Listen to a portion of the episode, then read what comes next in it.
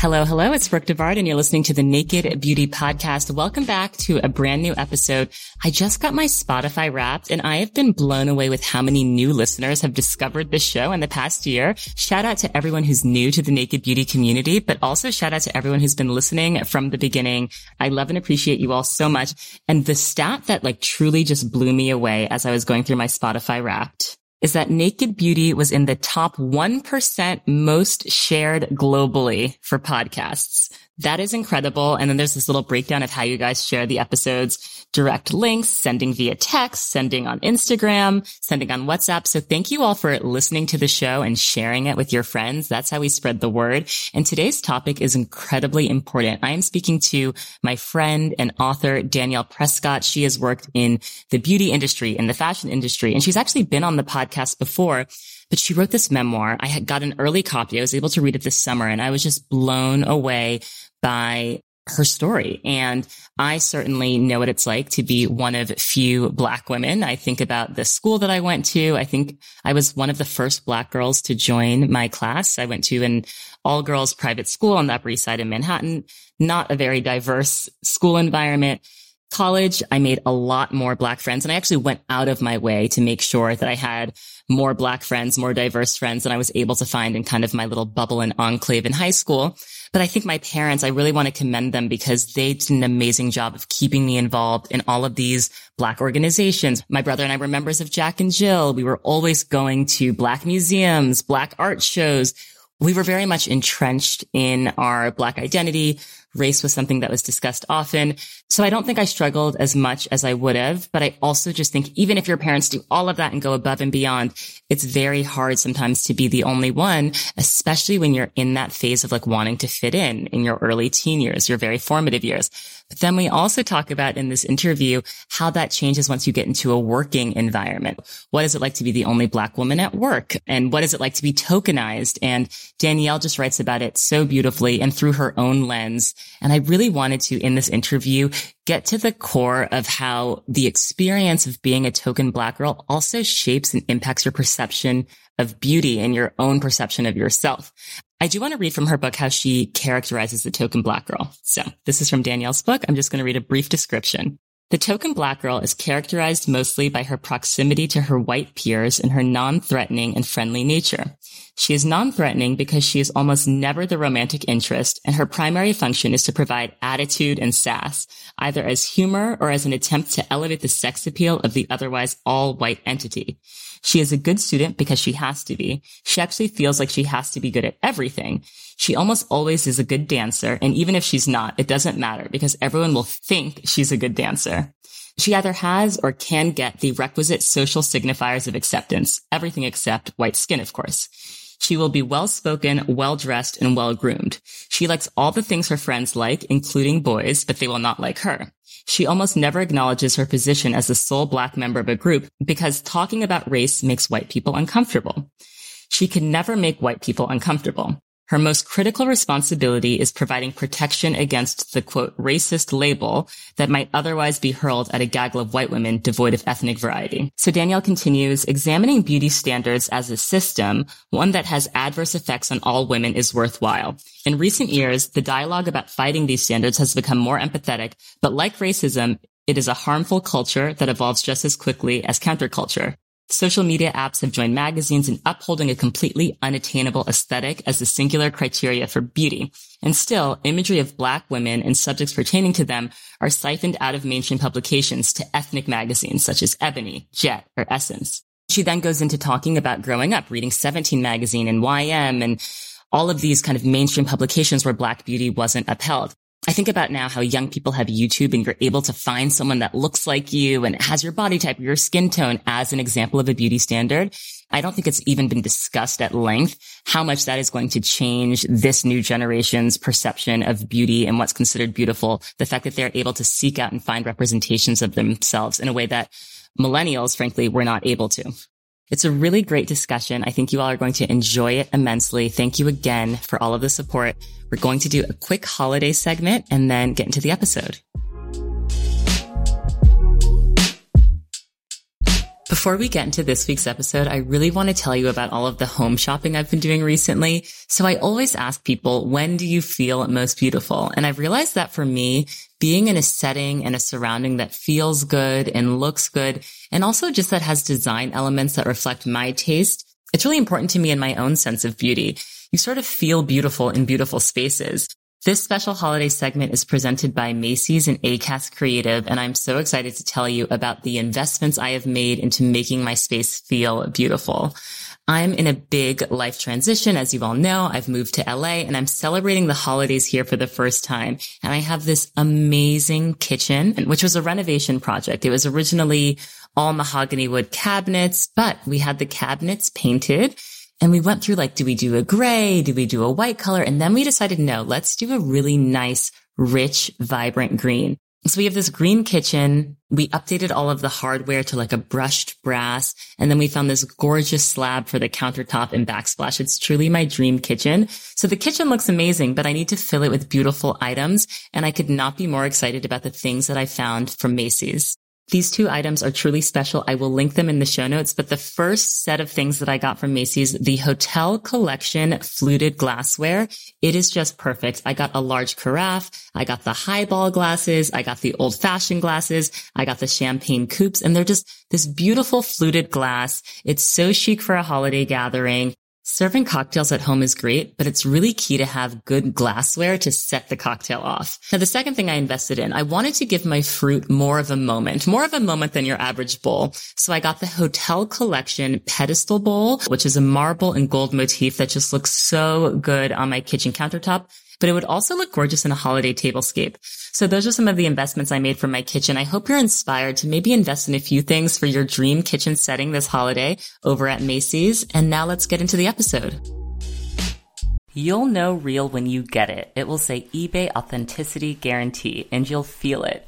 Maybe it's a head turning handbag, a watch that says it all, jewelry that makes you look like a gem, sneakers and streetwear so fresh every step feels fly. When it comes to style and luxury, eBay gets it. They're making sure the things that you love are checked by experts. Not just any experts, specialized experts. Real people who love this stuff with real hands-on authentication experience. So when you see that shiny blue check mark that says authenticity guarantee, shop with confidence. Every inch, stitch, sole and logo is verified authentic through a detailed inspection.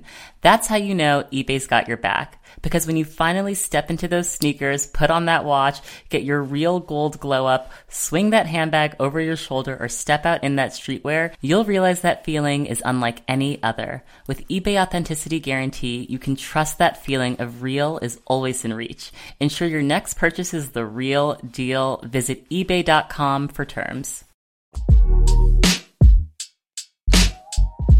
All right, everyone. I am so excited for this interview. I am joined by the one and only Danielle Prescott. This is your third time on Naked Beauty, and I'm here to talk about Token Black Girl with you, a memoir that I've read now three times. I've read and reread it and recommended it to so many people I know. And more recently, I've been recommending it to a lot of the white women that I went to school with because I really want them to understand a bit more and have more empathy for what it's like being the only and the other in school. But everyone who reads this book loves it so much. And I'm just excited to like get into the beauty conversation with you.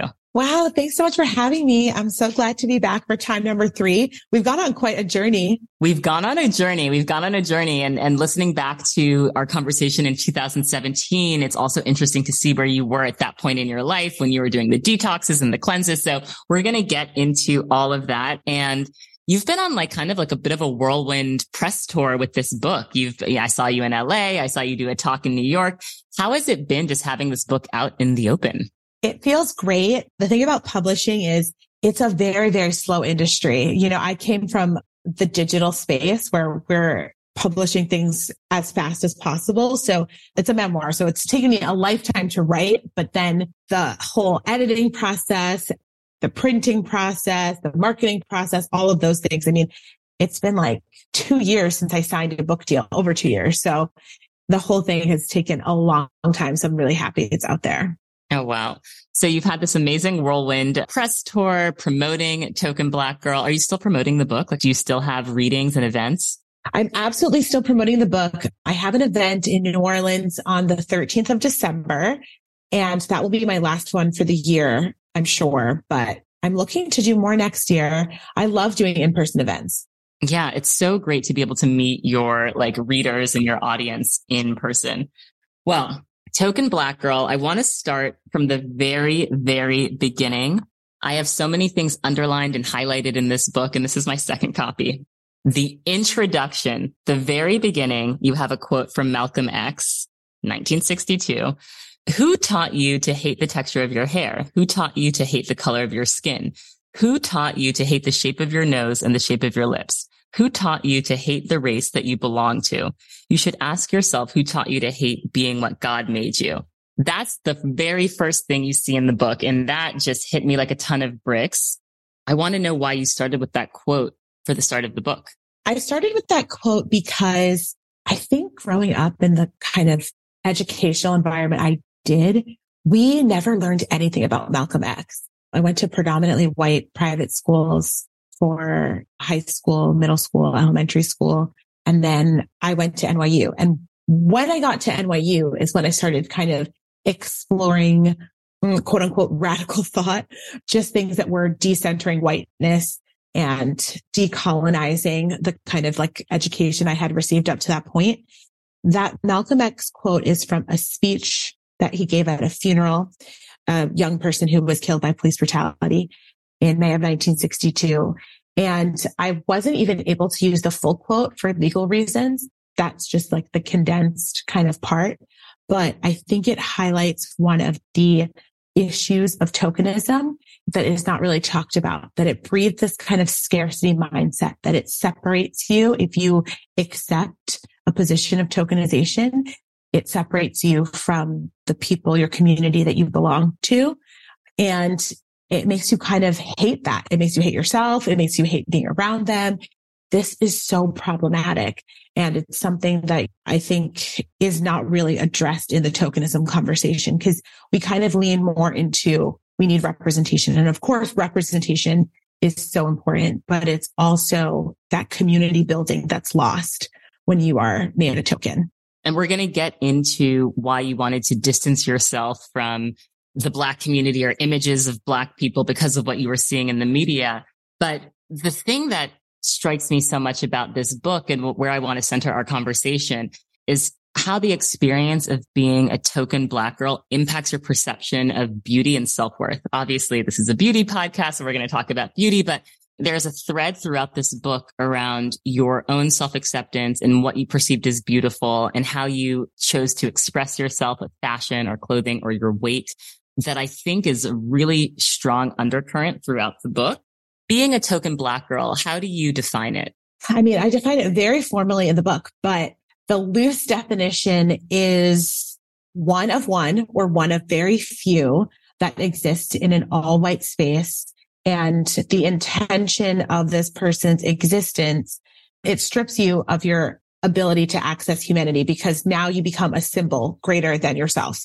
You become a symbol for signaling that an institution is not racist or a community is not racist, a town, a hobby, whatever. And that is useful to white people. As long as you play that role, you are useful to them. But if you exhibit behaviors that demonstrate that your allegiance isn't to whiteness, you become threatening and dangerous it's almost like being treated like a pet in some cases. And it happens in so many different instances from school places to workplaces. And usually someone is profiting off the image of the quote unquote token black girl.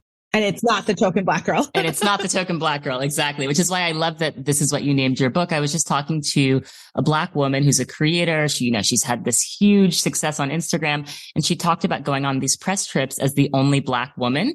And she basically said all of the other white girls on this trip were relaxing and enjoying themselves. They were drinking rosé by the pool. And she's like, but I was there working. I was filming videos with the founder. The photographer was grabbing me for every single group shot. And it became very clear to me that I was being tokenized in this way. It's uncomfortable, right? Because you want to accept opportunities. You know, as I was interviewing to join a tech company, if I was the only black person on the team, I wanted to get that position so I could get other black people into the company.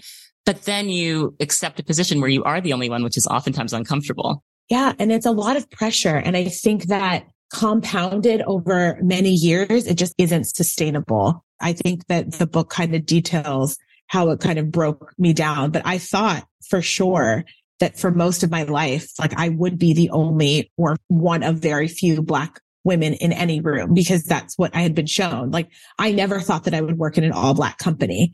I never thought that I would found a black company. So that ended up being surprising. I had just accepted that that's what my life would look like.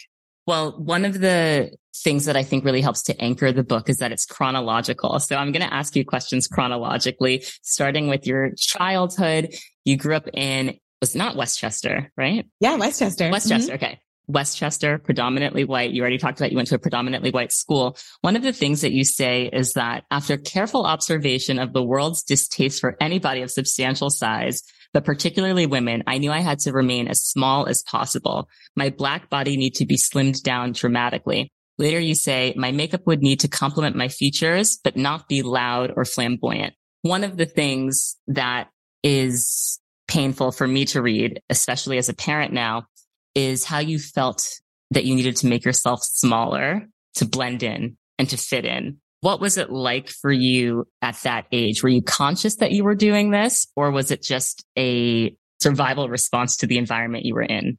I don't think it was conscious, but I also think that the way that diet culture was so integrated with how we thought about everything, it didn't even seem like weird it was like one of those things where it was in every sitcom. Someone was on a diet or slimming down. It was on the tabloid. They would print people's weight, if they lost weight, if they gained weight. So you'd see it in the supermarket, like you'd see it on slim fast ads on television. Like it was just like in the ether. It wasn't like I intentionally thought it out, but it was like everyone was screaming, like, you must be skinny. You must be skinny. And the, there was all kinds of horrible fat jokes that would be made all the time. You know, it was like being fat was so overwhelmingly negative. And so it was just something that by osmosis affected me. But also this desire, in addition to staying at a very small size, to not stand out, right? To not do too much with your hair or wear bright makeup. Was this just a way of kind of fitting in? I think fitting in, but I also think for me, it helped me to gain more privilege. So in some ways, I comparatively had a lot of privilege. I think every individual comes with their own set of privileges. To me, it's not a bad word, but I had a lot of privileges, but I was in an environment where I felt like I didn't have any. And so I felt the way to access more would be to become better looking, become the kind of person who makes the decisions on what's cool and what's not cool, a tastemaker, so to speak. I wanted to power myself up somehow. And I felt that the way to do that was by having these kind of infallible opinions on how people should look and how I should look.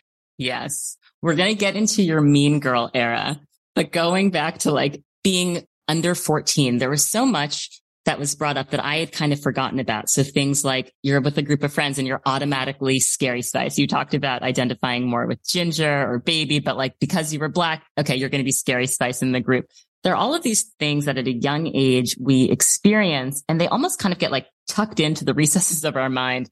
But you bring up the doll experiment and I would love for you to talk a bit more about the doll experiment because I do think it's a reminder how early we understand what quote unquote beauty is. Sure. So the doll test happened in the 40s and it was kind of an experiment by two married psychologists, Drs. Kenneth and Mamie Clark, to explore the effects of segregation on school age children and their self-esteem. They would ask different age groups of black children you know, they would show them two identical dolls. One was a white doll and one was a black doll, but the dolls were identical except for the fact that like they had different skin color. So they would ask them about different attributes. Like they'd say, which doll is the nice doll? Which doll is the mean doll? Which doll is the bad doll? Which doll is the pretty doll? And in these series of questions, consistently what they found is that black children were associating positive attributes with whiteness and negative attributes with blackness and white children were doing the same thing. It's like how did these children learn this? Right. Like they are as young as three and four. And that's why it is so crucial that parents are starting to have race conversations and sensitivity conversations at early ages because you think that kids don't know things or they don't notice things, but they absolutely do. Yes. They're making those assumptions too based on things that they're seeing and no one's either correcting them or addressing them even. And I know I had a chance to meet your mom at the event, but one of the things that you talk about is that race was not necessarily a main central always on discussion in your household. And that as your mom read the book, she said to you, I felt like maybe we could have done more at home or talked to you more about the Black experience. At the time, who did you have to talk to about the Black experience or did you have no one? I didn't have anybody. You know, it wasn't like we were not getting that kind of education. You know, my grandfather, and I write about this in the book too, he would basically give us history lessons and we'd have to sit there in his house and listen to family history lessons, general black history lessons. He was really kind of amazed at the way that our lives were so different from his life. And it would just happen in one generation. So it was pretty fast, but he would always remind us that his kids were only the fourth generation out of slavery. Like my family's been in America for a long time. So that is kind of remarkable. It is remarkable. I think the history lessons are great. The thing that I'm reminded of is how desperately kids want to fit in. And you explain it really well. You talk about, so I'm reading from your book, the fusion of blackness with ugliness, poverty, and general negativity was pervasive in all media forms. And I continued to absorb it over and over again, further driving my desire to put distance between myself and being black. It meant everything to me that I was accepted among my white classmates, that I was seen as one of them, which is sad and heartbreaking to read. But I also just understand at a young age, there's a very real desire to fit in. And I think all young people feel that regardless of how they're raised at home, this desire to just like want to be part of the group. For sure. And a lot of people are like, how can you write these things? You know, how can you admit these things? I'm like, I don't think it serves anyone to pretend like I didn't feel like that. And I also think that if you're on a true journey of self love, you have to accept all parts of yourself, even ugly ones, even ones that you would want to hide and just be like, I'm giving this girl love. Yes, I recognize like how lost she was. She did the best she could and she grew and that's okay. Yes. But back to the doll experiment or the doll test. It's again, it's like that continual reinforcement of blackness with things that are considered undesirable, not beautiful, of course, it's going to seep into your brain and impact the way that you think about things.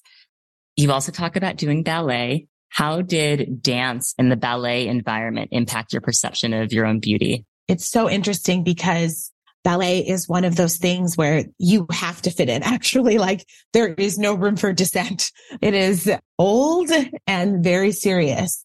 I was very concerned with my hair, like how that looked in class there was not really such thing as a nude tight. So I was always in pink tights, pink shoes, and it definitely stood out.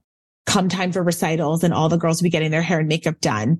I would have to make sure that I could do my own. And I definitely looked awful. Like we didn't have YouTube. So it was a lot of really sad trial and error, you know? So I never really felt beautiful either, like performing or because I was like, I don't look right.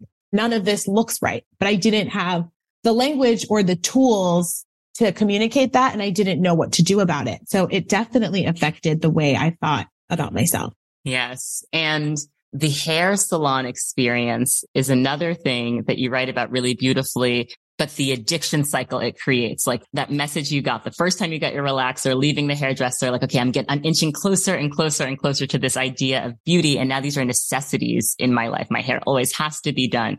I have to wear makeup. I have to like look a certain way. I would love to hear you just talk a little bit more about your relationship with your hair and what messages you received early on about beauty and beauty being something that you have to participate in. It's so funny because when we were editing this book, I had two editors and one of my editors was like, okay, we have too many hair chapters. was this a white person? No, it was a, my black editor. Oh, really? Okay. And she was just like, it's important, but like, it's just, we, we talk about it too much. We really had to condense it. And I think that there was like this image I have, and I, I think that a lot of people have this of like how easy it would be for white people with straight hair to like play with it, to like put it up, to like take it down. I always thought that was the most glamorous thing ever. You know, my parents would always be like, stop touching your hair because once it was done, that's how it should stay. They'd be like, don't play in it. That's what they would always say. And I'm like, I just want to do the thing. I just want it to be glam. And so I had like a frustration. Like there were things I wanted my hair to do. There was a way I wanted my hair to look that I could not achieve. And again, like when did I get my first perm in 1998? Very primitive methods, guys. Like we were not working with quality things. You know, I got my hair done like at someone's house and when all my friends went to like salons, I also thought that was very glamorous and grown up. And we just didn't have that. It was a very word of mouth thing and we had to drive several towns over to like go there. And it kind of disappointed me because I wanted to participate in the beauty ritual as this beacon of reaching some sort of consumer status, right? Like I thought it was, I have to get my hair done, like felt very grown up and cool and going somewhere to get your hair done and then asking for what you wanted. Oh, I want highlights. Oh, I want layers. I felt robbed, you know, of that experience. and then I would go to these people and they would give me hair like that I didn't want. They would always like slick my edges down, which I really hated the look of. Always bump the ends. Yes, bump the ends. Like give me an under curl. You wanted bone straight. You never got it. Never. Why? They always bumped the ends. And I would cry and I never said anything to these hairdressers, but I would cry all the time because I was like, why can't I just get what I want my hair to look like? Yes. You know, I do think it is interesting as a young black girl, you do learn a very early uh, lesson. I think earlier than other women learn this idea that beauty is pain. Like, yes, your scalp is going to be burning from relaxer or you're going to have to hold your ear down for an hour while your hair is being hot combed or detangling. It's not like, oh, it hurts. I'm not going to do it. It's just like, yeah, it's going to hurt, but you're going to do it. Exactly. Because even like detangling your hair was so painful. Like I'm like, oh my gosh, there are so many methods and like brushes and combs. I know. We didn't have any of that. No, you just have to cry. You just have to sit there and cry. right. And then you would be called tenderheaded. And it's like, no, I'm not tenderheaded. Like I just have pain receptors on my scalp. I'm a child. yeah. Nothing out of the ordinary here. I just am capable of feeling and getting into college, post college, you decided you wanted to enter the world of fashion magazines, which is probably one of the most toxic industries there is. I've talked about it a lot on my podcast with several editors or pe- and people that still work in the space. But what do you think it was that drew you to that industry? By the way, I love the industry. I'm saying this like I'm so removed and like on this perch. Like I love the fashion industry. I've worked in the fashion industry. I used to intern for Balenciaga, speaking of uh, problematic fashion brands, but I understand the pull of the industry, but I want to hear for you what drew you to it. And, you know, you went to a great college, very smart. What made you think I want to make my mark and build my career in this space? I really just think that clothes made me feel so powerful. It was like, you know, the thing that I couldn't do with my hair, which is like, I wanted to make myself this person I could do with clothing. And it made me feel like I could do anything. I really loved the rush it gave me. I just sought it out over and over and over again. Do you think there is a correlation between all girls, mostly white private school and working in the fashion industry in New York? Yes, for sure. They're very similar, right? In terms of just understanding subtext and tone and knowing when to speak and not to speak and knowing what to wear and when. I feel like there are several like unwritten codes in a lot of these settings that you kind of learn as a survival mechanism going to an all girls school.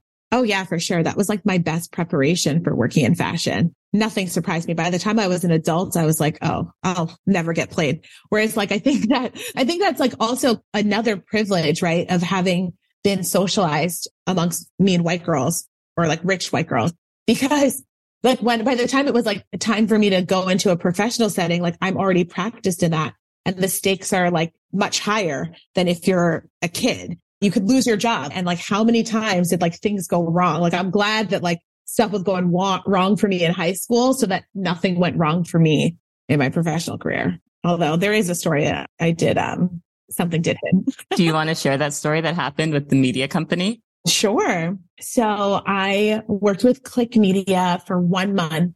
Well, maybe a little longer than a month in 2016. And they had recruited me and hired me. And then as soon as I started working there, it was nothing but problem after problem after problem. It was very funny because it always seemed like the problem originated with a person of color being prominently displayed. It was a social media first media endeavor. So like all the content only lived on social platforms. There was no CMS to speak of. And whenever I would feature black people, I would get in trouble. And then they were like monitoring my own social media and they didn't like the things that I was saying, which was very bizarre. And then they had asked me to fly to LA to like do this launch brunch. And I already have a trip booked to Thailand. I don't know if I can like do less than 48 hour trip to LA and then like go to Thailand. Like, I'm like, can I fly business? And they had never responded back to me. So I just upgraded myself and I asked to be reimbursed. And then like when they were letting me go, they told me that that changed people's opinions of me and the company. Like I shouldn't have asked for that. And I'm like, I'm a director and you hired me, like flying business is, is the least of it. I'm like, are you kidding me? Do you know people put on their expenses? I'm like, not even kidding. Like $30,000 worth of like travel and expenses a month. Like that's what editors are doing or directors are doing. They're going to dinner and ordering the most expensive thing and inviting their friends and expensing it all. But when you do it, it's a problem. Now, we talked a little bit about the token black girl being the pet. And there was an article, I think it was from Refinery 29 about going from pet to threat that a black woman in the workplace can be appreciated as long as she's the fun, funny one that's entertaining. But the moment she becomes a threat or, you know, gets to a position of power, that's no longer comfortable. Did you feel that there was some of that going on? Or did you feel like from the beginning as a black woman entering the space, you were just being rejected? No, I definitely feel like it was pet to threat. You know, from afar, they were like, Oh, she's so cute. She's on brand. They were casting me not really hiring me. So then when they saw that I actually wanted to like do things like feature black people, they're like, Oh, we don't like that. yeah. And I'm sorry that that experience happened to you. It's just a reminder. It's one of those things that helped to push you to eventually taking on the amazing position you took at BET as you're the fashion and style director. Yeah. So actually, before we get to BET, being someone that is critical of others and being like a bit of like a mean girl or being someone that can tell you if what you're wearing is in or out. You talk about that becoming like a really big part of your personality. And I want to dive a little bit more into that. What do you think motivated that? I think when people feel threatened, they default to weaponizing whatever like privileges they have. That's like why, like when someone goes up to like a bouncer and then the bouncer's not letting them in, they're like, do you know who I am? It's kind of like that on a different scale. Like I felt like, okay, like in these environments, like I don't have enough power as I would like to. Like, how can I get more of it? And like, if I become this like authority that people trust and people are looking to, then that like reward center is like constantly going for me which can help me feel better about myself. And you talk about the amount of time that you spent getting ready, figuring out the perfect outfit, cultivating your wardrobe, which is something that as an adult, as a 33 year old, I can relate to now. I think I spend a lot of time thinking about, I mean, when am I going to get my hair done? When am I going to get my nails done? What am I wearing for this dinner on Thursday? It takes up a lot of mental space. And the thing that I've been thinking about just consistently since reading your book is how healthy is that? And how much of that is a response to the patriarchy is a response to white supremacy? And is it healthy to have this amount of real estate put towards your appearance? I enjoy it though. I love thinking about what my next hairstyle is and i love going to get my nails done. But is it too much time? And how do you find that balance no, I don't think it's healthy. but at the same time, like I'm a realistic person. Like I'm not going to romanticize this. Like I also know that there is a direct link to opportunities I get with how I look. Right. Like you hosted a book launch with Revolve, for instance, because you look great in Revolve clothes or, you know, you hosted something with Reformation. If you weren't beautiful and if you didn't look great in the clothes, would they be as enthusiastic about helping and supporting the book? Right. And at this point in my career, like, I don't know. I think like, yes, they would, but like getting into the industry, it was like very cutthroat. It was very much people were making decisions like based on what an intern wore to their interview outfit if they would get a position or not. And I think that in the industry, getting that first opportunity helps you get the second opportunity. But if you never get in the door, and I guarantee you, because I saw it, there were people who never got in the door because they didn't look right. So I think it matters like a little bit less now. I think we've earned the right to be like, oh, our hair is messy and like you guys don't get to say anything. But when you're first building it out, like, yeah, it would have been almost impossible, almost impossible. Yes. Not impossible, but almost impossible. That's so true. So in terms of, I don't want to skip too far ahead into your relationship with beauty now, because I do want to stay on this working in the fashion industry. When did you realize the way that I'm working currently is not sustainable. You talk about not wanting to change your hair at work because you didn't want to deal with white coworkers commenting about your hair changes. When did you think, okay, I actually would love to work at a place like BET? I didn't even know it was an option. It's so funny because like if you really knew me, you knew I like always changed my hair when I changed my job. Like I would just keep my same hair. So I was going to keep the same coworkers. And then once I started a new job, I'm like, thank God I can do new hair now. I never thought that working at a place like BET would have been possible. Like it really like never crossed my mind, but I knew I needed to do something different. And immediately it felt better, just like felt more bright. And so I was really relieved to have gotten that opportunity. But it also wasn't without its challenges, right? Because you talk about one of the challenges of being a token black girl is you don't fit in with the white kids at school, but oftentimes you feel alienated from the black community because it's like, oh, you can't play spades. You can't double dutch. What was the movie that you hadn't seen and everyone was shocked you hadn't seen it? I mean, so many. Like, I don't watch movies though. Like, I literally don't like movies. So people would be like, oh, what was it? like Players Club? They're like, oh, that's like always playing on BET. I never watched it. So there were parts of the black experience that you couldn't relate to. And that kind of became more clear for you once you started working at BET, right? Well, I think that's residual kind of trauma I had from like being young, but actually for the most part, it was like very accepting. They thought I was like quirky and funny because we all bonded over like the same mission that we were like doing this for black culture. And there's so many different facets of black culture. So that felt really good to like have that acceptance. Of course, there were like awkward like moments of like, yeah, like I have never seen this movie. So people would like make a, a reference or I would make a reference. That would be more awkward. And people are like, what are you talking about? that would be more weird.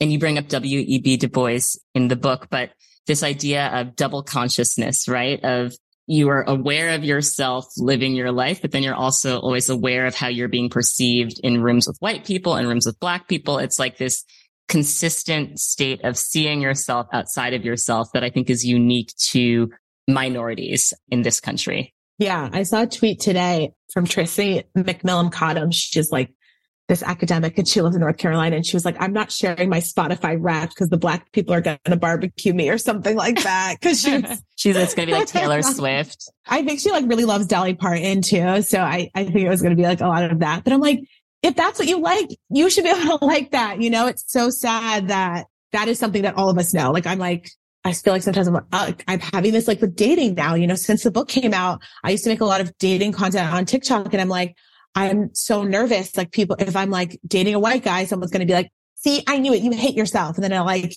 if I'm like dating a black man, like someone's going to like have something to say about that too. Like, you know, so I'm just like, I don't know what to do. Like, I don't know what to share or what not to share. It's like maybe like really now freaked out. When it comes to what you share online versus what you don't share online, I do think, I know you said, you know, there are people that don't like Beyonce, so you can't win.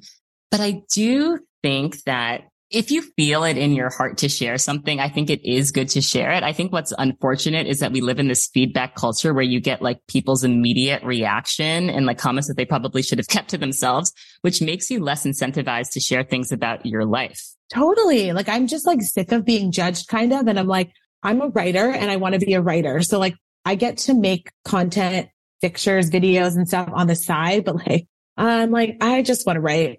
right. Read my book. If you need to hear from me, just read, you know? Yes. And that's totally understandable. Would you be open to sharing the experience on like a brand trip that you did with Cole Suit? Sure. So I went on a trip to Nantucket. And what were you doing at this point? You were an editor, correct? I was an editor at InStyle. I was the accessories editor there. A brand trip is when like people invite you for a weekend or a week somewhere to kind of like wine and dine you and introduce you to products. And so that's what this was. We were like at this Nantucket house and they had like a trainer to come show us workout gear. And then like we had like DiGiorno pizza. They wanted us to test it. It was like this whole fun thing. And we also had Cadillacs to drive. They were the car sponsor. And so I am, I don't drink. So I was not drinking at the time. So I was like kind of the DD, which is good because Nantucket doesn't have an Uber system. So we had driven to this restaurant. It's like a very casual restaurant. I was seated near this guy, Stuart. He's married to the CMO of the company and he only dresses in sequin blazers that are custom. And he's also six five. So he's like big and he was wearing this like red sequin blazer, like full sequins. I can't emphasize this enough. Like full sequin. I've got the visual. He is sitting at the head of the table and I'm sitting like to his left at the corner. And so we're just like casually talking and he's describing that he has two granddaughters that they're constantly fighting. And so I asked like what their age difference was and he was like, Oh, three and five. And I said, well, you know, that's like the same age difference between me and my sister. And we used to fight all the time as kids. But then when I got my driver's license and I was able to like drive us to school, it really like improved our relationship because we had to be together. And he was like, well, what was it like to drive to school in the ghetto? And I didn't say where I had went to school. I didn't say anything about that. I just said that we had, I had driven us to school. And so I didn't really respond to that because I was like, I don't even know what to say. I guess I was just kind of like, oh, I didn't go to school in the ghetto. And he was like, where did you go to school? And I was like, in Connecticut. And then he was like, where in Connecticut? And I was like, Greenwich. We're just like, very much not. Not the ghetto. The quote unquote ghetto. And so then he asked me what my parents did. He was like, do they work or are they, are you guys on welfare? You know, he just was getting drunker and drunker. And so can I pause there? So the people sitting around you at this dinner, what was their reaction? At any point, did they interject? Did they say something or were they just observing or not paying attention?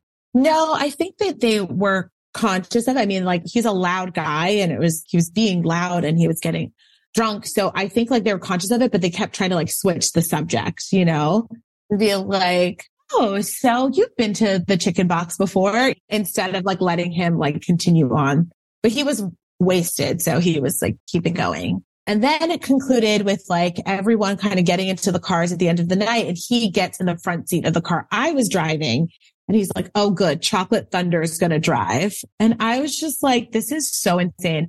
And because again, I'm sober, I got out of the car and I was like, I'm not driving there. Good luck getting there to everybody. Call a taxi. Chocolate Thunder is my jaw was open as I was reading this because it just kept, got worse and worse and worse. But it's also like to be the recipient of that sort of honestly like abuse on a work trip and then just like go about your day and hand in your assignments the next day. And, and it's just like, that's just what you're expected to do. Yeah. And then the brand like followed up when I got back to New York being like, Oh, like, would you like to feature Miracle Suit? And I like wrote them back an email and I was like, I will absolutely never feature this brand if it is like in my power to feature them. They never responded. I also then emailed the people.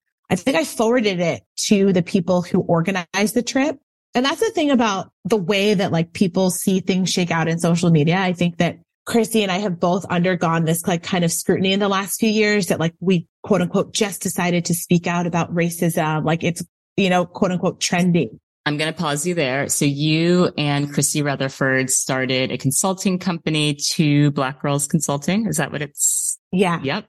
And you help beauty brands and fashion brands basically be more inclusive, understand a little bit more about how to approach and work with the Black community with intention. So, okay, that's the background. So you started that company in 2020 and people have been critical of you for doing that.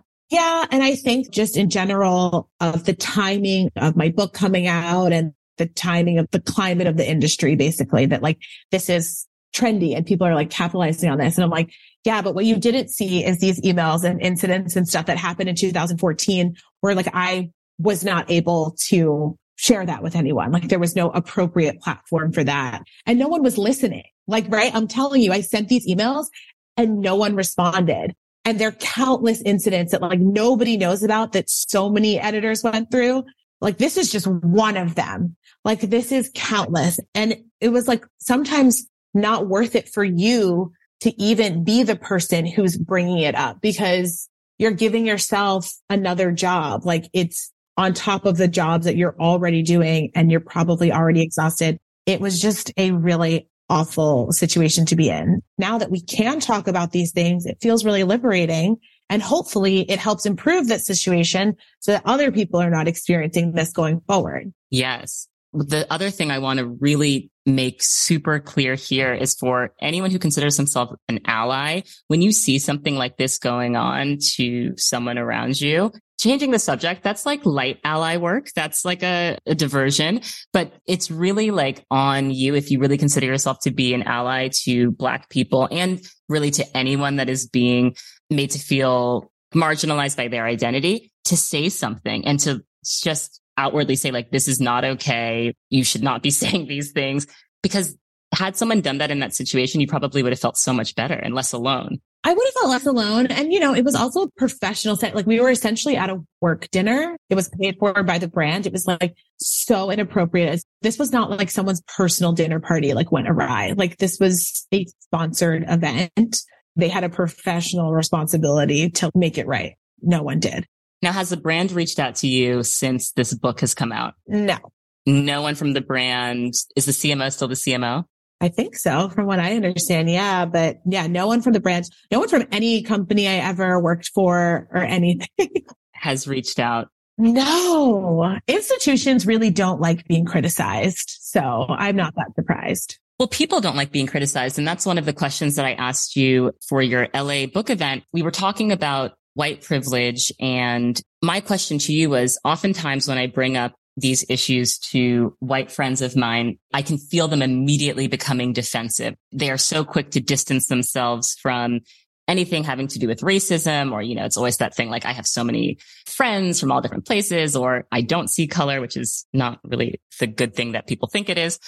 But what you said was that privilege is neutral, which was such an eye opening moment for me because white privilege is not a bad thing. It is just a fact. And what did you say? You were like, I'm educated. My parents were married. You have all, you're able bodied, right? Everyone has privilege, but it's not good or bad. It's just neutral. You just have to recognize it. And you also have to make sure you don't abuse it. So like if you're like an able bodied person and you're out here trying to make sure that every building has only stairs, that's what's messed up. And that is like a manifestation of like how white supremacy functions. If you are a white person and trying to protect whiteness from other groups being able to access the imagined power that comes with whiteness, then you're abusing your privilege. Like now it's no longer neutral. That's a really, really helpful distinction. We did our first interview in 2017. I think you had just left like Moda Operandi, maybe, or maybe you were still with Moda Operandi. I had to have been at BET. Oh no, you were at Elle. Cause you met me in the Viacom cafeteria. Okay. You're right. You are right. You were right. You still had blonde hair. Yeah. Yeah. Yeah. Yeah. I'm going by like hair eras we did spend a lot of time talking about you were doing your bone broth and your green tea. And in the book, you talk about going to this doctor, Dr. Passler, who treated all these Victoria's Secret models, who basically like put you on a diet with diet pills. Well, no, you, you shopped around to get diet pills, but you talk about this experience of getting smaller and smaller and smaller and essentially starving yourself. And I think those parts of the book were I really felt for you in those chapters because I would imagine this really hard to revisit these moments and it's like probably painful to reflect on. Even now I'm like, reflect on these painful things. But were you ever diagnosed with like anorexia or would you say that you were anorexic? Yes. Okay. I was diagnosed with both anorexia and bulimia. Anorexia, bulimia. And then did you also have like body dysmorphia? I mean, I definitely have body dys- dysmorphia. I would love to know what I really look like. I don't think that that was like in my formal diagnosis though. Okay. Okay. Would you be comfortable speaking a little bit more about what that time in your life was like and how it impacted your relationships, your ability to function, your ability to enjoy yourself, your energy levels, your self worth, all of that? I think what's also important to kind of contextualize for people is that like I always had issues with food. I went into meeting this doctor already having serious eating disordered behaviors. I kind of was looking for a more official outlet to like give a stamp of approval to like these things that I was already like comfortable doing, like fasting, aka starving or like drinking a liquid diet or things like that. And I try not to like put too much detail like into things because I'm like, when I was like really ill, I would like be reading books and then people would be talking about like things they would do. And I'm like, oh, okay, put grapes in the freezer. Got it. Like I'm not giving like tips, but I was fully ready to live the rest of my life that way forever. And it was because I felt that my level of professional success was so tied to how I looked. I'm not going to lie. Like I've gained 70 pounds in the last two years. I don't get booked for any modeling jobs anymore. Like I used to make a lot more money as a creator, but I no longer fit into clothes. And I'm having like so many issues with that. And I'm not getting booked. Because this is like an audio format. I mean, people know what you look like and can Google you or go to your Instagram, but you are also by no means now a large person. I mean, like you are still very small. Like I feel like that's very important to like express because you're still very small and you're saying that you're being booked less. You're feeling this impact now at the size that you're at now, which is like shocking to me. Well, I'm very small for like regular world, but for fashion world, I'm extra, extra large. Like that's what I want to like kind of like give to people so they understand that because yes, if I shopped at Old Navy, I probably would have zero problems. But I'm trying to wear an Alaïa dress where like I got, I got a 46 or I got a 44, but the arms are still a 38 and I can't get my arms through it. Like the realm that I was existing in, the places that I was, like, yes, like thinness and the extreme is definitely prioritize. So like, yes, while like I'm, I can find clothes at stores. I'm like extremely lucky. It's like high end designer clothes, not so much. That's what we're talking about. And that's the kind of opportunities we're talking about. But you talk about how much your life was inconvenienced to kind of keep up this starvation, right? Like you would go on dates and you wouldn't eat. To say the least. It was really like all encompassing, but I also felt and I think that you and I have talked about this too, like this, like kind of like overachiever chip we have. Absolutely. I just don't know. Like, I'm like, well, I need something to be striving for all the time. And I think I was at that point in my life very much running from myself. So if I always keep busy, if I always have something to focus on, if I always have something to do, I don't have to be alone with like how sad I actually am. So I was just like in hyperdrive all the time. I was exercising multiple times a day. I mean, it was really nuts when I think about the amount of events I would attend in a single day or evening, I'm like shocked because I'm like, the wind is knocked out of me for doing like something for three hours a day. I'm like, what was I thinking? But I wasn't. It was like this other kind of energy. It was really like frenetic, horrible energy. Yeah. And running on literally fumes. Like when you're not eating, you don't even have the energy to do anything. And it made me like so irritable. And like that, I think has been like a massive personality change too. Like when you're so hangry, like constantly, you're so short fused. I was like full of rage all the time. Like that was crazy. I'm like, I'm so chill now. I'm like, nothing affects me because I'm like whole, I guess. Like, you know, like I'm, I don't have like this like rabid hunger. There's sustenance. Yeah. Okay. I remember early on in my like Vogue internship when I realized that like a lot of the editors were like very unkind. I realized how many of them were like on juice detoxes or like not eating. And I was just like, oh, they're just like tired and cranky and hungry. Like, of course, that's why they're like on edge and like really like short tempered because like they've only had an iced coffee today. And I know this because I sit right next to them and like they asked me to bring them their iced coffee, but they have not the entire internship. We never once went to the cafeteria. I'm like, does we have a free cafeteria downstairs? Is anyone going to like ever go down there or eat? But it's just like, you just, you get your little Starbucks order or an intern gets it and then you just like work and you don't eat. I, I think it's very different now, but yeah, that's so interesting how like just eating changes your personality. It does. I want to get to happier times. And the book doesn't go into your move to New Orleans, but this is something that's like very near and dear to my heart because I have taken this very vast lifestyle change of like moving to California, which pacing wise couldn't be more different from New York City. And I want to hear from you. What has it been like to move to the South to New Orleans of all places. And how has that changed the way that you feel about yourself? Well, thank God that I did it kind of like naively because now I'm here. And I think that if I would have known some things, I would have probably thought more carefully about it. Well, like what things? Like how difficult it would be for me to work here as an entrepreneur. And I don't even like saying this because I don't even want to be like negative. Like I'm really like on this, like, I only want positive things. So I'll say like something critical and then I'll be like, but I'm so lucky to do it. So, you know, I need support in like the businesses that I like do. I have many jobs. I oversee copy for Do. I run 2BG with Chrissy. I write for various publications. I have my book now.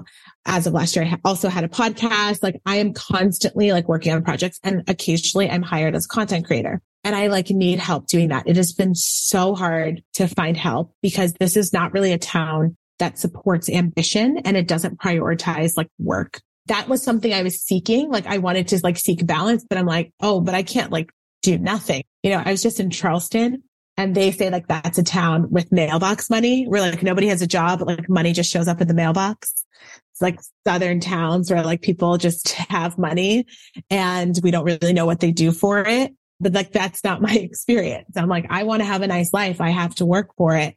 And that has been really frustrating to me and like socializing too. Well, yes, socializing and dating. We, we see your dating struggles. I know that you, have been very clear about the fact that like you out earn a lot of the men in New Orleans and a lot of them find that a, a threat and that's difficult to contend with. That was like really shocking. Yeah. Yes. I didn't know that. I wouldn't have thought that before I moved here. So that was like really shocking. But also like ideologically, like there's like a lot of differences. Like people are really religious here. Like Christianity is just like kind of like the blanket, like rules a lot. And people, I think they're really desensitized to it. And it kind of shocks me how religious this place is. Yes. Well, I do want to say that the naked beauty community is incredible. And I know that there are listeners in New Orleans. If there is someone that like wants to help you or work with you, your DMs aren't open. You know, you're always like, Brooke, I don't know how you talk to everyone in your DMs. I'm like, I love it. You're like, my DMs are closed. I literally don't know how you do it. You amaze me. Is there an email people can reach out to you if like they do want to work with you? Yes. Danielle Prescott,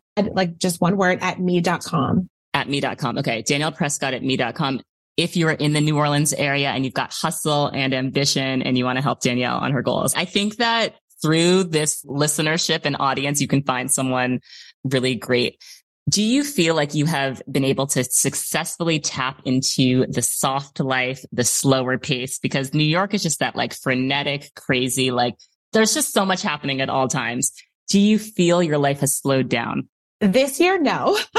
well, right. Yes. Last year, it was like a little bit better for me, but I'm actually, since it's the end of the year, I'm like really, I did this thing where I write down the top of the previous year, all the stuff I wanted to accomplish for the next year. And then I review it at the end and check off everything I did and then start again. So I'm like thinking about like what I want my next year to look like. And in trying to like embrace the good parts of entrepreneurship, since I find myself so stressed, I'm like, I want to really like cultivate my schedule to like fit my needs. There's no reason I need to take meetings on Mondays. Like, cause I'm getting Sunday scaries and I never used to get them.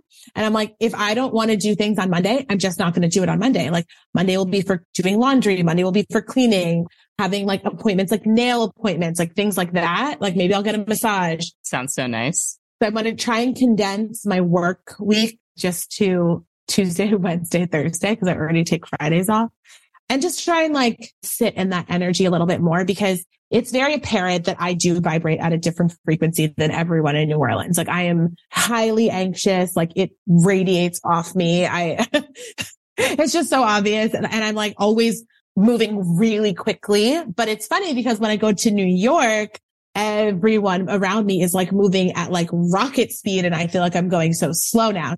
I think that eventually I'll like slow down a little bit more, but I'm trying to like learn that process and like make that happen for myself at a faster rate too. As someone who suffers from the same affliction as you do of like just doing the absolute most and like always wanting to exist in a state of productivity, I hope that for 2023, we can both slow down. What I have to do is I have to actively schedule like time to do nothing, which is like hard to do, but like to be like, okay, like how would you feel about if you put on your calendar from 2 to 4 p.m. during the week on a weekday, I'm not going to do anything. How would that feel for you? Scary.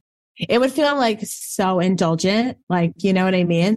Which is crazy because like what would our ancestors want for us, right? That we're like working the fields and like forced to work and be in a state of labor all the time. Like to have any guilt about giving yourself two hours to just relax and be, it's like that's capitalism at work. It's true. It's sick. And I know it too. And I like, see it all the time. Like, I'm like, I want to be, but you know, what's also like the sick part? The really sick part is like, I tell myself I only work like this so later I can rest. Like I tell myself I'm going to get to retirement faster. Like I'm, you're going to get there. Which you know is a lie. It's a lie. I'm like, I need to stop saying it. I'm like, cause at this rate, I'm never retiring. Like this shit is so messed up. And so I feel like I really need to get to that mindset too, that like I can exist without doing and it's okay. You've been so generous with your time. I want to ask you two more questions. One through 2BG, you get to work with so many fashion brands, so many beauty brands, and you're working at very high levels, right? You're talking to the founders, you're talking to the presidents of companies. What do you think brands are struggling with most as they think about relating to or making their black customers feel seen and heard? I think for most businesses, they're foundational problem is that they don't realize that whiteness is like this silent umbrella. So it's like they'll say my customer or our female customers, but like in parentheses, they mean white customer, white female. They don't realize that that is so embedded into like what their company is. And it's very hard for them to break up with that because like when they think about client or consumer or customer, like they're dream person is probably like a thin, rich white lady, right? Like that's probably like who their target is. And so if you start there with like that being your target, it's very difficult then like years down the road to be like, Oh no, of course we're for everybody, but you actually never work for everybody. So getting comfortable, I think, and honest first with like who you're marketing to and why, I think is a really crucial step for the industry because I think that, you know, pretending like we are in like inclusivity land. Is just like it's theater. And it's so weird because it's so easy to disprove that these brands actually are not inclusive and they never yes. were. And that was not a principle that like mattered to them. So that is step one i think. As a creative and content creator in this industry i think the last two weeks of january you get inundated from brands that are like hey black history month is coming up. We'd love for you to do xyz now Oftentimes, these are unpaid opportunities in exchange for reach. I've been approached to do story takeovers. I've been approached to do a multitude of things for Black History Month. And I do think that these brands think that they are doing the right thing by even acknowledging it and do not see the irony in asking a Black person to do labor for free. But how do you help brands meaningfully engage for Black History Month? Oh, it's such a difficult time for us. and yes. and it's supposed to be our month of um, celebration and like Black History Month comes around and you're like, oh God, like what brand am I going to have to like tactfully explain to that like this is not the right approach? I know. And that's like another thing I feel like I've been doing for years as well. Black History Month is a big challenge. And I think brands have an issue with understanding their own perception. Like they inflate their value so much as a brand that they think that that matters to people. People are like, gas is $7 a gallon. Like there's no possible way. I'm not interested in money for this. So I think making sure that if you are going to execute on Black History Month, just like the same way that you budget for launches via different quarters. Like you need to put in your Q1 budget. Like this is something that we're prioritizing. Like start putting your money where your mouth is. It's the same time every single year, just like the holidays. If you're ready for Black Friday, if you're ready for Cyber Monday, there's no reason you shouldn't also be ready for Black History Month. It is not a surprise. And so making sure that you have a strategy that you are reaching out in more than enough time, that you are also talking to people and considering like what deliverables like make sense. Like, cause like sometimes these people will reach out to and their deliverables are like 20 deep. Like, oh yeah. In what world is this like a normal ask? You know, there are plenty of consulting agencies. I run one that are available to help with this. And I also think that like some of the hubris is like people just being like, I can take this on on my own or like observing from the outside, like that Ulta or like Sephora or someone else like executed well on an idea and thinking they can just like riff on that without bringing anyone into the organization with like an outside opinion it always turns out not so good. It always does. You know what? I think the other thing that I empathize with and I think it's challenging is a lot of times I will be asked by a black person at the company to like speak on a panel or again, speaking on a panel is still free labor. I think that's something that like also is not recognized as like labor. It is. Even if it's just an internal panel, like you still have to get there, you still have to speak, you still have to be prepared. I've been asked to moderate so many panels for free 99, but I think what's tough is sometimes it's a black person asking you to do it for free, but it's because they have not been empowered or given budget to do it. So it's like, how do we also help our black peers at these companies go to their boss and say, or their, you know, whoever's handling the purse strings to say, I know we want to do this for a DE&I initiative. I know we want to do this for employees of color. I know we want to do this for Black History Month. I need budget to do it and to do it right. And because this company says they care about these values, that should be reflected in the budget that I'm given so that I'm not going to creatives and asking them to do work for free on Black History Month. I think like if you're looking to get empowered to do this, maybe Google search some articles that like someone wrote and like let them say it. Like bake that into your plan. Like write your boss an email like, hi, so and so Black History Month is coming up. I would like to get these people to talk. This is what I would like to do. This is like how much something like this would cost. And this is why we need budget for it. See this article detailing or talking to people who have been asked to do free labor and they're really upset. Let me know if there's something we can move forward on. Then at least you know like where the company stands too, because I mean, I even had this issue by the end of my tenure at BET. Like I was so disgusted with the way I witnessed them treating black women. I have a problem now. I feel complicit in this. Like I don't like now knowing like how you are treating people. So now I have to make a decision on like what my involvement with this company is going to be. So like, I don't think that you should then, if the company says no, like we don't care, then put more effort into like making something happen. Just be like, okay, like that's where they stand. One day start your own company. Understand that like, I think that that's another kind of unseen side effect of like tokenization where like you feel like you have to like take on this burden of making sure people are well represented and like your company is inclusive or the institution like is reflecting these values. Like, why is that your problem? It makes it you feel more irritable because you're doing more labor. You're not getting paid for it. You end up being resentful. And it's like everyone else just gets to have a nine to five. Everyone else just gets to check out. You've always got to do the DE and I work. But I think it's also that feeling like if I don't do it, it won't be done. If you work for like a major corporation, like, right, why is this, even if you work at a startup, why is this your responsibility? It did not come with your job description. Unless you are getting paid for it, I don't think you should do it. Encourage them to hire consultants, encourage them to like seek outside sources. Like it's okay to just do your job. I wish someone would have told me that like years ago. Like that would have been fun. I do a lot of things for black employees at my company and I enjoy doing it. And I do feel that the work is appreciated. But yes, it is that extra added burden and tax that just has to be recognized. I do need to ask you about your current skincare faves, beauty faves. I want to hear like what's making Danielle feel good lately. Like what are the products that you're just like slathering on. You're very much a wellness girl too. Like you've got all types of things to make you feel good. So what are you loving right now? Hey, can I tell you, I got my first Le Labo the other day. Wait, which scent? I don't even want to say because Santal. Not Santal.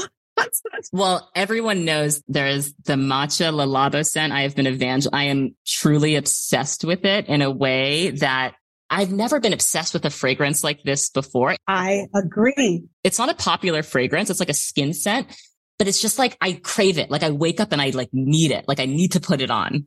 Do you feel that way? This is sick. It's going to turn into an ad for Le Labo, but I feel like when I, went to the Austin store when I was in Austin and I had never even been in a Le store before. Oh, the stores are great. I do remember the like Santal like takeover right? It was like everywhere. There were cut headlines about it. It's like you go into a yoga class, you're blasted with it. It smells kind of like an expensive hotel to me. It's really nice and everything, but I, I was like, because it became so basic, like overnight, I was like, oh, everything about it. And this is how much I didn't know. I did not even know Le Labo was like a luxury brand. Like I thought it looked I thought it looked a little like how someone would package a brand that wanted to appear higher tier than it was. Like it seemed to sit with like rag and bone to me. Like I was like, oh, like it's, it's high contemporary, but like that's fine like the same fonts that they use, right? Yeah, yeah, yeah, yeah. And so I go into the store like totally blind. And then I'm like, hey, I want a scent. And I was like, I don't want Santal. This is exactly what I told them. So they like start spraying one. And when I smelled the one that I have, which I will tell you when we're off there, and I'm sorry to everyone else, I'm toxic. I'm gatekeeping. I don't care.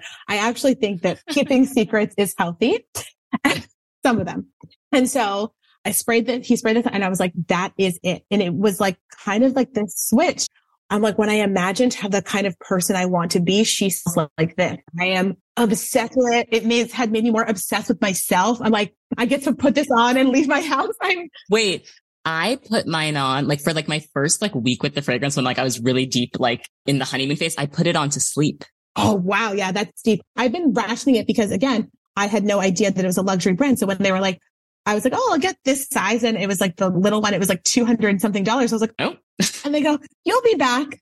And I like, it's like a drug dealer. They're like, we gave you a little taste. You're going to be back. I will be back and I will get the big one. And then I will feel at more because I, I don't think I can get it in New Orleans. I don't think there's a store here. So I'm, I'm either going to have to have it shipped in, whatever. You know, I already checked that they had a Black Friday sale. They did not. So, oh my gosh, I will have to go in person but I love it. Yeah. Le Labo, it's like, don't resist. I feel like I resisted because of the same thing about Santal. I was like, it's basic. Everyone does Le Labo. Go into your nearest Le Labo if you can and just experience and find your scent because so good. Okay. So Le Labo, what are you loving for your skin? Your skin looks so good, by the way. Oh, thank you so much. Actually, like this, I have to say is like all attributed to um, environment, like coming back to like the humid, warm place. Like it, my skin was suffering because in LA, and I don't know if you feel it, it's so dry. It is. Like my nose was hurting. And so much sun. yeah. It's crazy. My nose was hurting from breathing in the air. It's like, there's no moisture in this air. It's so bad. So I was traveling around a lot. So my skin was like freaking out. But now, yes, I'm using Barbara Sturm darker skin tones foaming face wash in the morning. And then I use the Dieux Deliverance Serum. Then I use the Barbara Sturm Brightening Serum. And then I use the Dieux Instant Angel Moisturizer. And that's it. And at night I use tretinoin and that's like pretty much it. I'm very into like, if it ain't broke, don't fix it, like kind of mode. Like I don't need extra, extra. I had on my New Year's list that I wanted to like get into gua sha. Love that. And I did not do it one time this year. Like literally not one time in 2022 did I touch that thing, but I'm going to move it into my shower. And I saw some girls doing it in the shower. Like hopefully that will like make me inspired to like try it again. If it's not feeling natural to you, then like don't force it. I do miss having a more snatched face. That is one thing I do miss. I think my face has gotten a little round and I would like to bring back some angles. That's my reason for washing. You have gorgeous cheekbones, a gorgeous face. Thank you. Everything's perfect. I agree. I agree. But you know, I want to like maintain the youthful snatch. Okay. When do you feel most beautiful lately? I've actually think I have come so far. And I was thinking about this the other day because I was like, I don't know if I should write something about this. Like, I don't know if my self confidence or self esteem has like just skyrocketed or I have gotten more used to my face and body because like now I'm like 34. So I'm like, bitch, this is it. Like, and it's just like settling. But I'm like, I'm very pleased all the time when I see my own reflection. Like I'm a Leo, as you know. Yes. Fellow Leo. Yes. And I'm a Leo rising. Like I love mirrors. And previously when I would look in the mirror, I would be real like sad kind of. I'd be like, ugh. And like now when I look in the mirror, I'm like, oh my gosh, how happy. Hey girl. I love it. And I also think that thinking about, I got a, um, our guy Facebook post the other day and like 10 years ago, I was 24. That's so crazy to me how different my life was, how different like everything was. And I'm like, oh my gosh, like I'm so happy to like 10 years, you know, past that to be like so much better than I ever even thought I could be. And like how everything is just like working out. And I'm like, that's, it feels so good. And so I think that also is contributing to me feeling beautiful. That's a long winded answer to say like a lot lately. I love it. I love it. That perspective that comes with aging and just, it's not really even aging, right? It's the more life experiences you get that bring you closer to who you truly are brings you closer to that like beautiful idealized version of yourself. And now you've got the Le Labo fragrance to like spritz on top of it. So I feel like I don't need anything. And I kid you not, I get so many compliments. People are always like, what is that? Cause it sits on your skin so specifically. Like, yeah, it really is just such a good product. Like it's making me feel great. I'm like, can't wait to get the tea after we wrap this call because I'm like dying to know what the, but you know what? But that's also the other thing. Scent is so personal. So I can tell you, I love the matcha Le Labo fragrance, but like you really have to figure out what your own thing is because it's not for everyone. It's a very woody scent. Like it's not a common thing. Fragrance is personal. I would not take a fragrance recommended only to try, but not to buy. I would never buy a fragrance because someone else liked it. You have to try it and see if it works with you. I agree. And also there's a lot of scent that I don't like, but this is like, I'm like, it's too precious. And then I didn't know that I'm telling you guys all this. So if you actually go to the Labo, you won't look like so dumb like I did, but you can write something on the bottle. and so like, I had them write my name and they were like, Oh, you have like 26 characters or something. So I was like, Oh, you can put my last name too. So then I got to LA and my friend was like, did you put your whole name on your bottle? you loser. I'm like, yeah, that's hilarious. That's hilarious. So think about what you want your bottle to say before you go in there. That's all I'll say to you guys. Yes. Yes. Well, Danielle, I can't wait for your second book, your third book, the Token Black Girl series. Like, I feel like this is just the beginning for you. And I'm so proud of you. And I just cannot say enough great things about your amazing book. And I recommend it to everyone. I think it's just there hasn't been a book like this and it's so important. So thank you so much for just writing it. Thank you so much. You've been so supportive. And I don't know how you have all the energy that you do. Like you are very inspiring. You seem to never get tired. And the only other person I know like that is Charlotte Palermino. And I'm like, I don't know how you guys exist. hey, listen, you're like in that club as well as like just doing the absolute most. But you know what? We do it because we're driven by passion and we have things that we want to express and say and get out into the world. And you need to I don't know. You just got to do it. Yeah. Well, thank you so much, Danielle. I will link to all of the fabulous places people can follow you, your TikTok, your Instagram account, of course, the book, order it. You read the audiobook as well, right? I did. Yes. Yes. Amazing. Yeah. A friend of mine has been listening with her baby at home. She's like, I've been listening Aww. to Danielle's book and we're really loving it and learning so much. So I love that. Yes. Thank you so much again. And we'll chat soon. Thank you. You'll know real when you get it. It will say eBay authenticity guarantee and you'll feel it. Maybe it's a head turning handbag, a watch that says it all, jewelry that makes you look like a gem, sneakers and streetwear so fresh every step feels fly. When it comes to style and luxury, eBay gets it. They're making sure the things that you love are checked by experts. Not just any experts, specialized experts. Real people who love this stuff with real hands-on authentication experience. So when you see that shiny blue check mark that says authenticity guarantee, shop with confidence. Every inch, stitch, sole and logo is verified authentic through a detailed inspection. That's how you know eBay's got your back. Because when you finally step into those sneakers, put on that watch, get your real gold glow up, swing that handbag over your shoulder, or step out in that streetwear, you'll realize that feeling is unlike any other. With eBay Authenticity Guarantee, you can trust that feeling of real is always in reach. Ensure your next purchase is the real deal. Visit eBay.com for terms. All right. That was my conversation with Miss Danielle Prescott. She is just wonderful. The book is wonderful. I can't say enough great things about Token Black Girl. I think this is such an important and brave discussion. And while I have a similar experience to Danielle in a lot of ways, I think I also did not experience some of the things that she really struggled with and contended with. And it's also made me more empathetic and aware of how other black women that may be the only one are feeling even though my experience is similar, I learned a lot from this book, but I also think this book is important for people that are in the majority, for white people to read and for white people to have conversations about because the more you can learn about other people's experiences, the more empathetic you are, the more aware you are of different people and what they're carrying around with them. So this is something I really recommend for everyone. Thank you all so, so much for listening. I hope you're taking great care of yourselves. Until next time.